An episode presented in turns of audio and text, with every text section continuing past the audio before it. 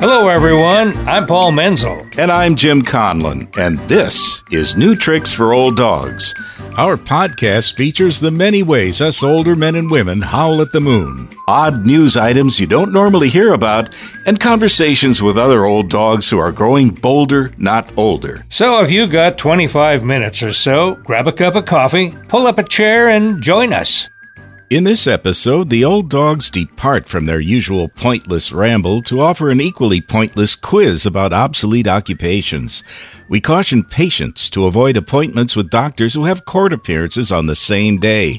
We read some more glowing fan mail. We suggest you avoid the first wave of colonists to Mars. We introduce you to a new feature on the podcast, and we present the current top 10 list of scammers who target seniors. The Old Dog's conversation is with Doris Lance, a lady whose passion for hiking knows no bounds. Get it? Stay with us. In place of our normal ramble, where Jim and I ramble about odd topics, I'm going to do a little quiz on obsolete job titles. This is drawn from the Word Genius website, which was posted December 4th, 2020. And the person I'm quizzing is our own obsolete guy, Jim. Thank you, Paul. Are you ready? Oh, no. He is in a soundproof booth right now, ladies and gentlemen. What is an arkwright? An arkwright. Um, now, you know the root right. Yes, yes, of course. It's a, a person who fabricates something. I would say that an arkwright is someone who um, teaches seals how to bark. not even close. Uh, he builds arks. Now, not not of the biblical variety, but yeah. wooden chests for storage, which are ah. called ark. Well, here's another one you won't know. What is a redsmith? A redsmith. Oh, I think that he was an announcer for the Atlanta Braves. Well, close. Red, Red Smith. Yeah, really. Uh, no, a red smith is somebody who works with something that's red. I'll give you a hint. Come on. a red smith works with copper. Ah. All right, here's a good one. Okay. Here's a fun one. What is a knock knobbler?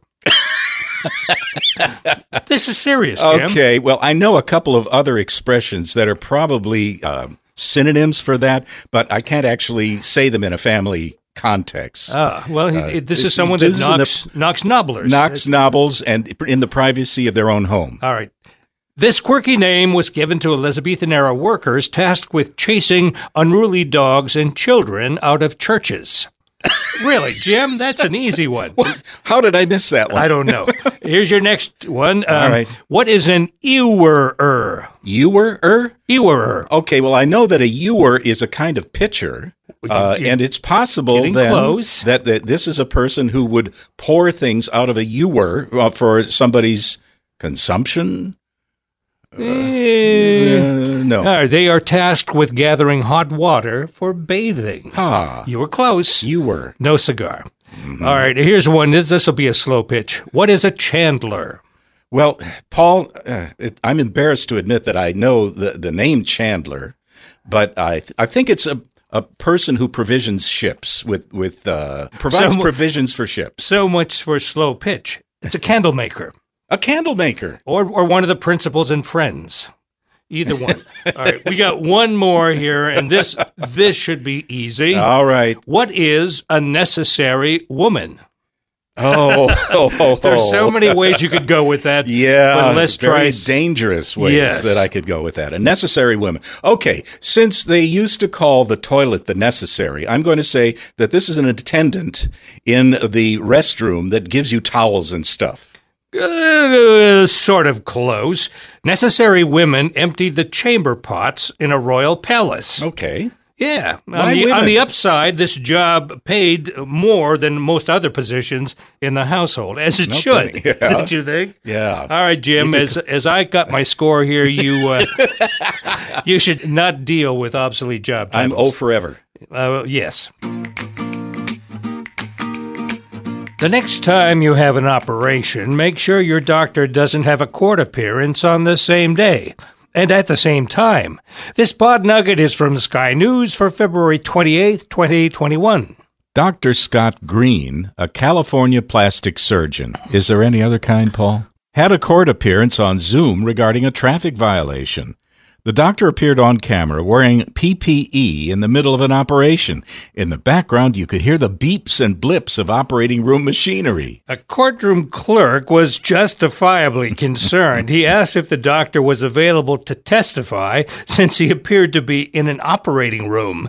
The doctor confirmed he was in the middle of an operation but urged the court to proceed. Yeah. When the judge entered the chamber and saw the doctor on camera dressed for surgery, he was reluctant to start the proceedings. The doctor replied, I have another surgeon right here who is doing the surgery with me, so I can stand here and allow them to do the surgery. The judge wisely decided to postpone the hearing, not wanting the traffic citation to escalate into a malpractice suit.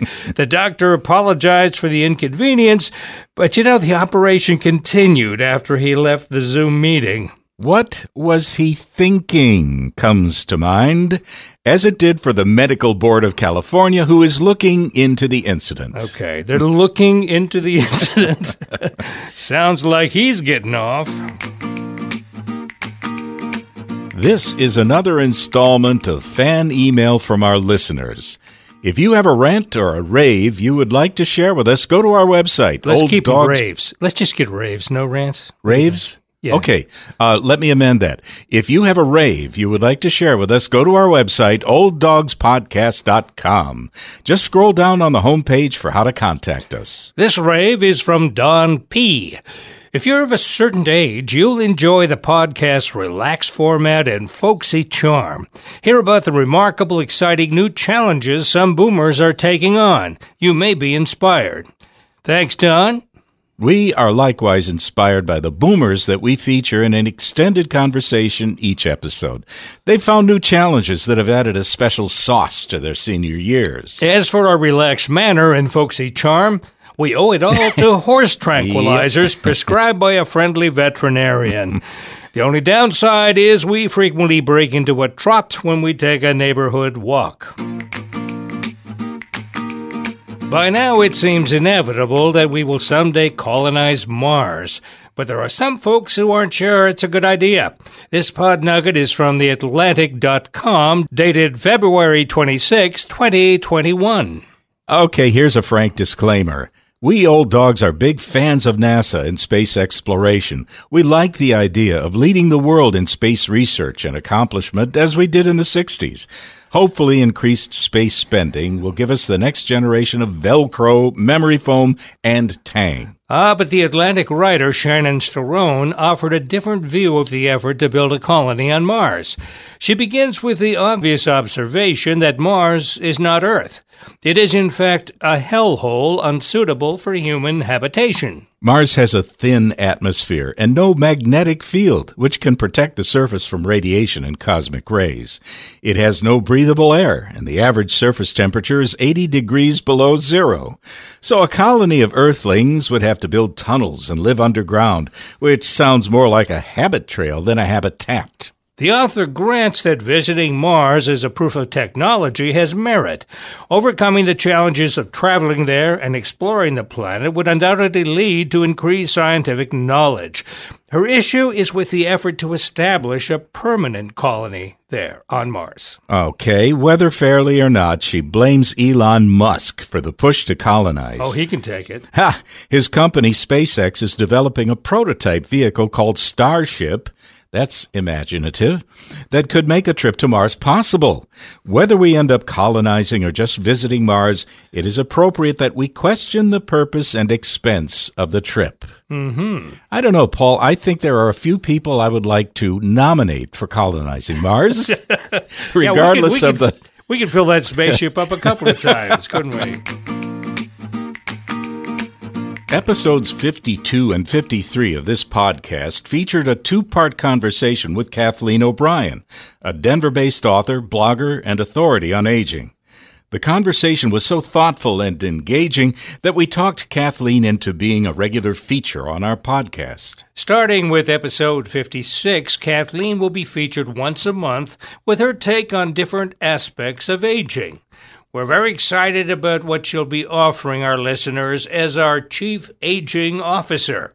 As Kathleen puts it, you're only old once. If you'd like to know more about Kathleen, her book, Reclaim Your Right to Grow Old, is now available on Amazon, at Barnes & Noble, and through Outskirts Press. Or you can access her blog at her website, www.growoldbehappy.com. Scammers love to target folks our age, so as a public service, we present the Scammers Top 10 list. This pod nugget is from the Houston Chronicle for March 18th, 2021. Scam number 10 Stealing from the Grieving. The surviving spouse is told the deceased had an outstanding debt. They may even show up at the door with a pay on delivery package. They easily find victims by browsing obituary listings. Scam number 9 Unneeded repairs. Scammers go door to door in a neighborhood pointing out needed repairs. They demand payment up front and either disappear or provide shoddy work. Scam number eight Bank Fraud Prevention. Claiming to be calling from a bank fraud prevention department, they try to obtain credit card or other personal information. Scam number seven Go fishing. You may get a fraudulent email that seems to be from a friend. If there is an attachment, it could download a virus to your computer. Don't do it, delete it. Scam number six fake sweetheart or relative. Romance scammers contact victims on dating websites or social media. Yeah, I have a problem with that. they will charm their way into asking for money, usually for an emergency. Scam number five fake government agencies. Scammers may say they are calling from the Social Security Administration, claiming that your number is suspended or revoked in order to pry out some personal information. Additionally, you may see ads for free Medicare covered braces or equipment that never arrive once you've paid. Scam number four tech support. You get a call or a pop up from a seemingly reputable tech company about a problem with your computer. If you give them access to your hard drive, they can solve the problem. Oh, yeah. Scam number three the grandchild hook. Now, this is an old one. Your grandchild calls asking for money for rent or food or other expenses. The new twist is the misfortune is due to COVID 19. Scam number two robocalls. In 2020, 60% of mobile calls were fraudulent. They're trying to confirm it's a working number. Just hang up. And scam number one COVID 19 related. The pandemic has unleashed the creativity of scammers through posts, calls, emails, or texts. This could involve bogus medication, early vaccine access, Medicare offerings, or insurance claims. In most cases, they're just trying to obtain access to your banking or your Social Security or Medicare number. Be on the lookout for these and similar scams during the coming year. These lowlifes can be good at gaining your trust. As a rule, don't give out any personal or financial information over the phone. Yeah, good advice. Doris Lance has had a lifelong passion for the outdoors. The sights, sounds, and smells she relishes while hiking have led her to places all over the world and to a book that even your grandkids will love. Tell us about growing up in North Carolina and how that led to your love of nature. Uh, wow, I could talk forever on that one, but please do. oh, you don't want me to talk forever, but it was quite the experience growing up in Western North Carolina. If you've been to the area, it's filled with nature. The rainfall there is usually abundant, and that means that there's going to be plenty of plants and trees and mountains and the uh, Blue Ridge Parkway, which is just mind blowing. Waterfalls. I grew up in a county that's called Transylvania County, and it's called the Land of the Waterfalls. Hmm. Growing up on Sunday afternoons, it's usually it was usually a family adventure. We would go on a hike, or we would be outdoors, always outdoors. And by being exposed and not being afraid, I think I was taught this is how you adventure. This is how you go out. This is how you explore. This is how you discover there are, you know, snakes and there are bears and but you learn respect for them. So you went to college in a nearby college, right? I did. I stayed in the area. You're absolutely right. I went to Western Carolina University.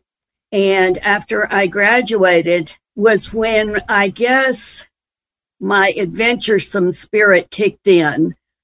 I started traveling, but within the United States, but still looking for mountains to explore, looking for trails, looking for parks when I'd go to a city.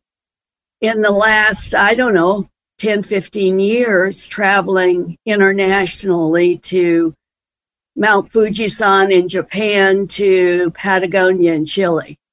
When you travel, you travel on foot a good part of the time. Is that right? Absolutely right. I started in 1999. I went cave exploring in Thailand. And that just gave me this boldness to go everywhere. Now, do your homework? Yes. Find out what's there, find out what shots I need, find out how to navigate when there's no trains, and you do it on foot. And how did you do all this planning? What was your resource? I tried to read every book. Like Lonely Planet is an excellent resource. Um, AARP has some really good resources. And then I just get on the web and Google uh, how to hike Machu Picchu or where to stay or uh, what do I need to do? What kind of training?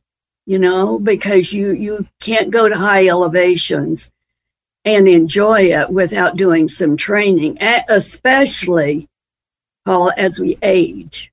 I did Machu Picchu, not the trail, but I did go up to Machu Picchu. It's awesome. It is really awesome.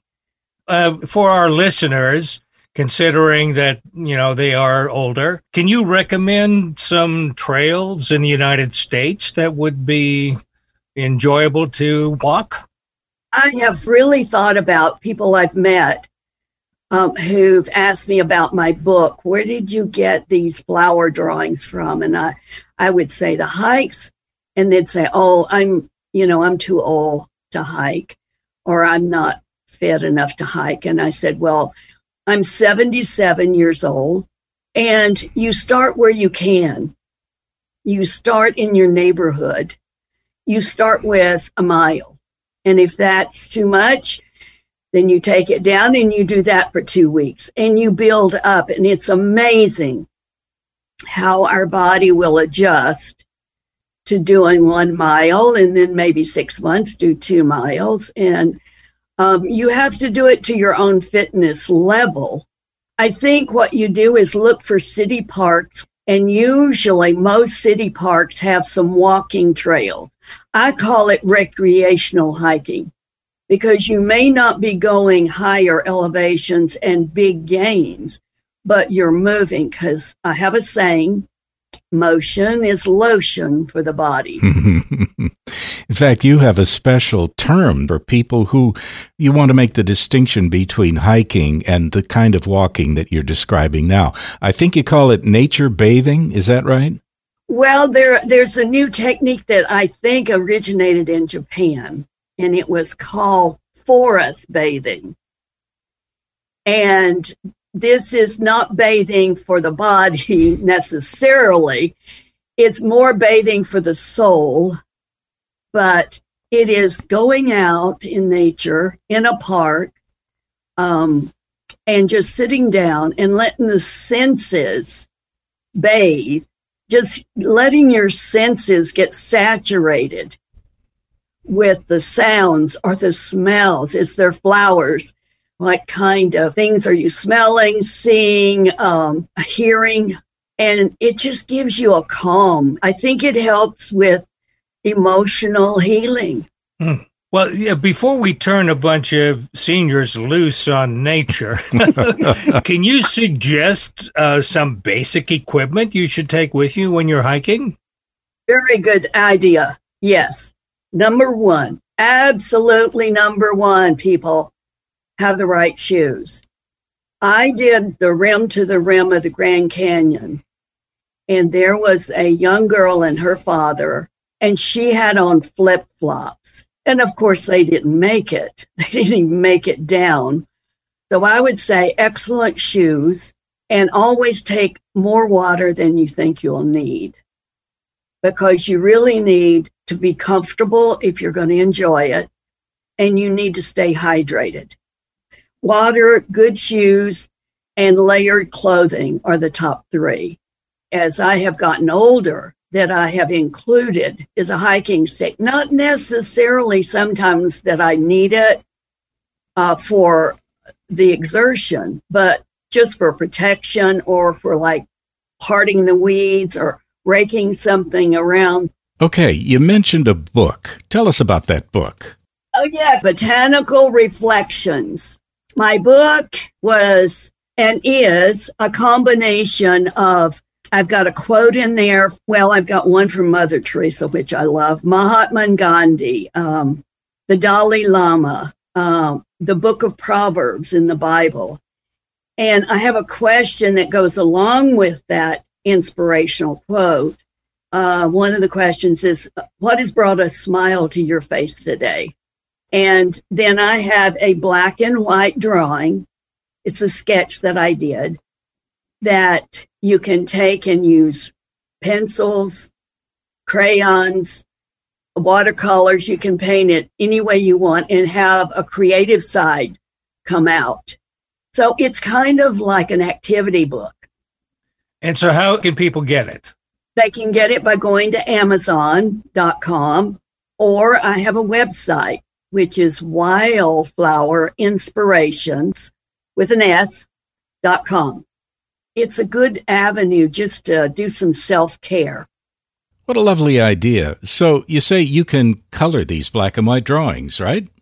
Yes. And one of the goals that I had, Jim, was to maybe do a, an activity with a grandchild because all of us have a little bit of creativity. You're also involved with storytellers. You probably tell a few stories and you listen to a few stories. What makes a good story? there's some characters like in Death Valley when I was hiking in Death Valley, which I go about three times a year. There's some old miners that still hang out up there and they got stories. I want to tell you this one story about this um, guy that I, and, and the guy told me about this that I'm talking to you about. He said, Have you been to the old Russian cabin back in the late 1800s? I believe he said there was a Russian and he lived in this cabin. And because he lived alone and tried to mine, he wrote his life story on all the walls of this cabin. And it's still standing today. Well, I have a final question, Doris, and that is for you personally, what have you learned that you consider your most valuable lesson? I think one of the valuable lessons is to try to tell others, like your listeners, that if they're over 50, they don't have to retire to a rocking chair or a wheelchair. And if they do, because I've broken some bones doing some of these explorations, I have, I admit it.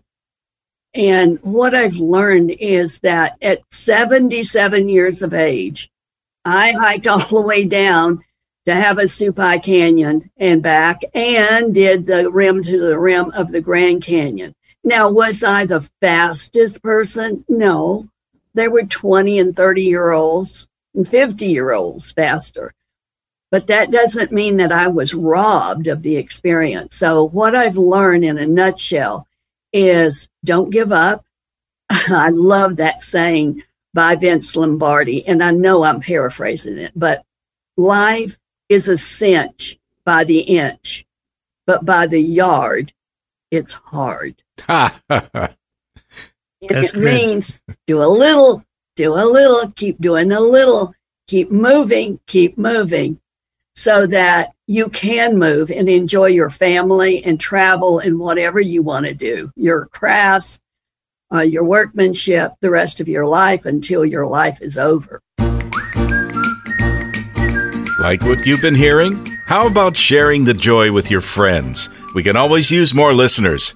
There are more episodes on the way, so stay tuned and keep howling at the moon.